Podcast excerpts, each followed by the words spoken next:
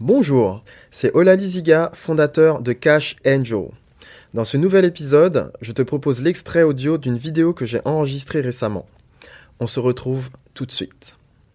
Le Bitcoin est dangereux. Non mais t'es vraiment trop bête. Comment tu peux investir dans quelque chose d'aussi risqué? Ça repose sur rien et en plus c'est utilisé par les terroristes. Non mais t'es fou quoi? Bon, on va voir si on est aussi fou que ça lorsqu'on investit dans le Bitcoin.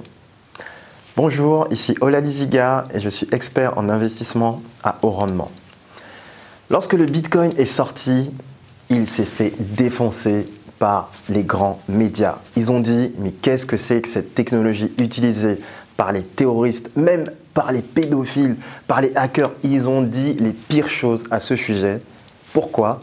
Parce qu'ils s'apercevaient que quelque chose allait changer. Ils s'apercevaient que le pouvoir, au niveau de l'argent qui a toujours été au même endroit, mais toujours depuis la nuit des temps, était en train de changer. C'est quelque chose qui était effrayant pour eux. C'est pourquoi ils l'ont décrié pendant tant d'années. Ensuite, ça a un peu changé. Ils se sont dit, mais le Bitcoin, il y a une technologie derrière, c'est intéressant.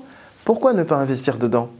D'ailleurs, par rapport à ça, il y a une chose que tu as dû remarquer, c'est que toutes les personnes qui découvrent une nouvelle technologie, quelque chose de nouveau, ont peur.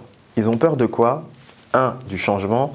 Deux, que ça perturbe en fait leurs habitudes.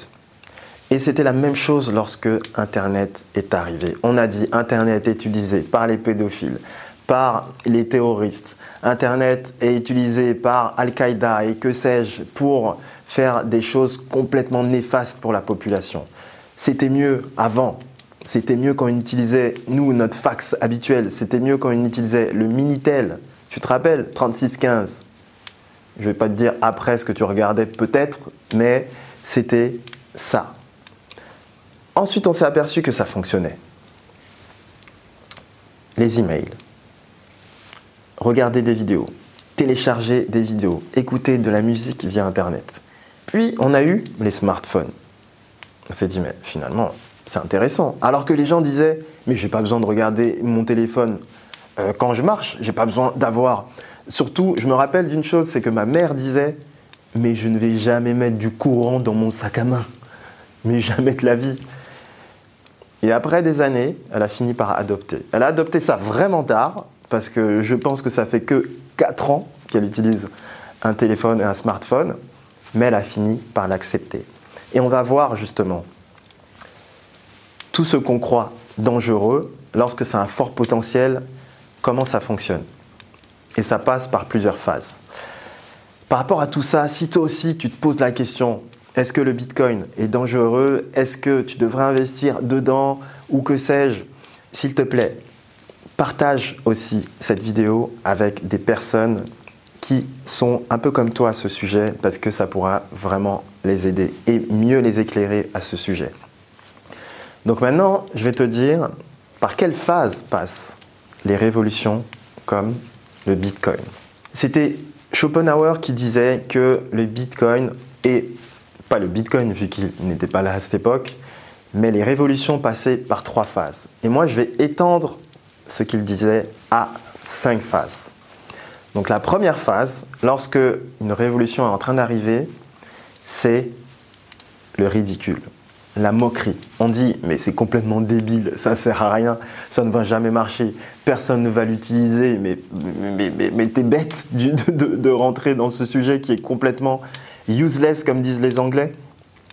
Ça, c'est la première phase. On te ridiculise. Je l'ai connu personnellement. Même des gens de ma famille disaient, mais comment tu peux investir dans ce truc, on n'y comprend rien. Mais j'étais dedans, j'avais étudié et je croyais vraiment en cette technologie. Première phase, le ridicule. Deuxième phase, la peur. C'est dangereux. On se dit, il ne faut surtout pas toucher à ça parce qu'il va se passer des choses totalement néfastes pour toi. C'est pourquoi on dit qu'Al-Qaïda utilise le Bitcoin, que Daesh utilise le Bitcoin et que toutes les personnes qui veulent faire des choses mauvaises vont utiliser cette technologie. Alors qu'il a été prouvé c'est une étude japonaise qui a dit ça, que seulement 0,3% des utilisateurs du Bitcoin, ils ont étudié faisait de mauvaises choses avec et ne l'utilisait pas soit pour investir ou pour acheter des choses avec. 0,3%. Ça veut dire que 99,7% des gens utilisent le Bitcoin, les crypto-monnaies, ces nouvelles technologies complètement, normalement et sainement. Mais on a l'impression que c'est le diable. Voilà, deuxième phase. La troisième phase, c'est celle que j'appelle la phase de modification. En anglais, ils disent bargaining. Ça veut dire que tu prends le sujet, tu le contournes, tu, changes en fait le sujet et tu commences à dire c'est à ça qu'il faut s'intéresser. Donc pour le Bitcoin, qu'est-ce que ça a été? On a dit non mais le Bitcoin c'est nul. C'est la blockchain en fait, la vraie chose. C'est la blockchain qui est intéressant. Alors qu'à la base, la blockchain, c'était uniquement le livre comptable du Bitcoin. C'était Bitcoin et blockchain, c'était euh, la même chose, c'était à l'intérieur. Voilà. Mais les gens se disaient, non, le Bitcoin, c'est nul, la blockchain, c'est mieux. D'ailleurs, j'ai parlé dans une vidéo de Blight Masters. Blight Masters est la personne en partie responsable de la crise financière mondiale de 2008, qui a créé des instruments financiers de destruction massive. Ça s'appelle les CDS ou Credit Default Swaps. Tu pourras aller rechercher son nom et qui elle est. Cette personne, à un moment donné, s'est dit Mais ça a l'air d'être intéressant tout ça. Mais comme le Bitcoin a une mauvaise réputation, je vais me pencher sur la blockchain. Et donc elle faisait des conférences, elle disait qu'elle avait des projets au niveau de la blockchain, que ça allait révolutionner les choses, elle voulait faire des levées de fonds, etc. etc. Et elle a dit la phrase suivante, Forget about Bitcoin, it's all about the blockchain. Est-ce que tu te rends compte? La personne qui a causé indirectement des expulsions des maisons de famille avec leurs enfants, qui a fait autant de personnes débauchées dans leur travail, elle est en train de dire le Bitcoin c'est nul, mais il n'y a que la blockchain. Donc ça c'est la phase bargaining, c'est la phase de modification pour dire que ça c'est nul, mais quelque chose est mieux. La quatrième phase, les Anglais appellent ça despair. Ça veut dire c'est la phase où les gens ne comprennent pas. Ils sont, ils sont, ils, sont abasourdis. Ils, ils, disent mais c'est pas possible. J'arrête pas de dire que c'est ridicule. J'arrête pas de dire que c'est dangereux. Je dis qu'il faut pas toucher à ça, mais je vois toujours que ça marche. Donc franchement là, là je suis, je suis désespéré. Je comprends pas pourquoi ça marche. Alors que pour moi, toutes les indications et tout ce que j'ai entendu aujourd'hui à ce sujet dit qu'il ne faut pas y aller, mais ça marche. Je ne comprends pas. Ça, c'est la quatrième phase. Et enfin, la dernière phase, c'est que c'est évident.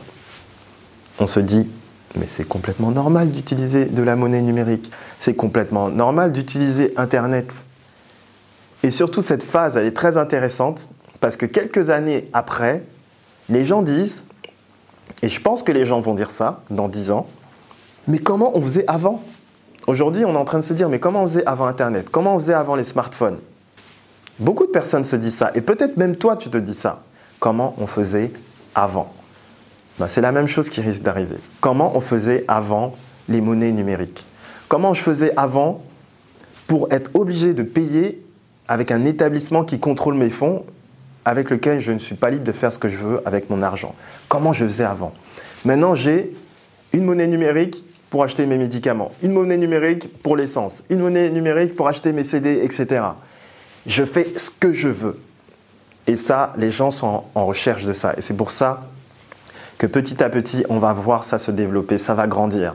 Les gens en ont marre d'être esclaves de l'argent à cause de certaines personnes qui contrôlent tout. Ils veulent reprendre de la liberté avec leurs biens. Et c'est ce qu'apporte justement la crypto-monnaie. C'est pourquoi il est vraiment important de comprendre pourquoi c'est vraiment puissant, qu'est-ce que ça peut apporter et pourquoi non, ce n'est pas dangereux. C'est dangereux pour les personnes qui ne veulent pas étudier le sujet et qui se mettent à investir au moment où la masse investit, au moment où tout le monde se met à investir et ils perdent beaucoup d'argent. Donc forcément, ils vont dire que c'est dangereux. Et c'est Warren Buffett qui disait justement par rapport à ça. Soyez avide quand les gens sont craintifs et soyez craintifs quand les gens sont avides. Ça signifie que si là, tu te trouves dans une période où les gens sont craintifs et se disent que ce n'est pas une bonne chose, alors que tu sais au fond de toi que c'est quelque chose de révolutionnaire, il faut investir dedans. il faut investir dedans. Tu n'es pas obligé de mettre tout ton argent. Généralement, on dit qu'il ne faut pas mettre plus que ce qu'on est prêt à perdre parce qu'il y a toujours une part d'incertitude. Mais avec une révolution pareille, tu as peu de chances de perdre de l'argent sur le long terme. Je ne dis pas tu as aucune chance. Je dis tu as très peu de chances de perdre de l'argent sur le long terme. Par rapport à ça, si toi tu as envie de discuter des investissements, si tu as envie de savoir ce que tu peux faire avec telle ou telle crypto-monnaie, par exemple, si tu te poses la question est-ce que c'est dangereux, est-ce que c'est une arnaque, etc., ce que je t'invite à faire, c'est de cliquer sur le lien sous cette vidéo pour pouvoir prendre rendez-vous avec moi et on pourra discuter de tout ça, de tes investissements, de ce que tu crains, de ce que tu aimes bien, de voir qu'est-ce que tu peux faire avec des économies auxquelles tu ne tiens pas, bien entendu, pour voir comment tu peux les faire fructifier. Donc clique bien sur le lien sous cette vidéo afin de pouvoir prendre rendez-vous avec moi. Voilà, c'est tout pour cette vidéo. Je te remercie de l'avoir suivi. C'était Ola Liziga, expert en investissement à haut rendement. À très bientôt. Bye.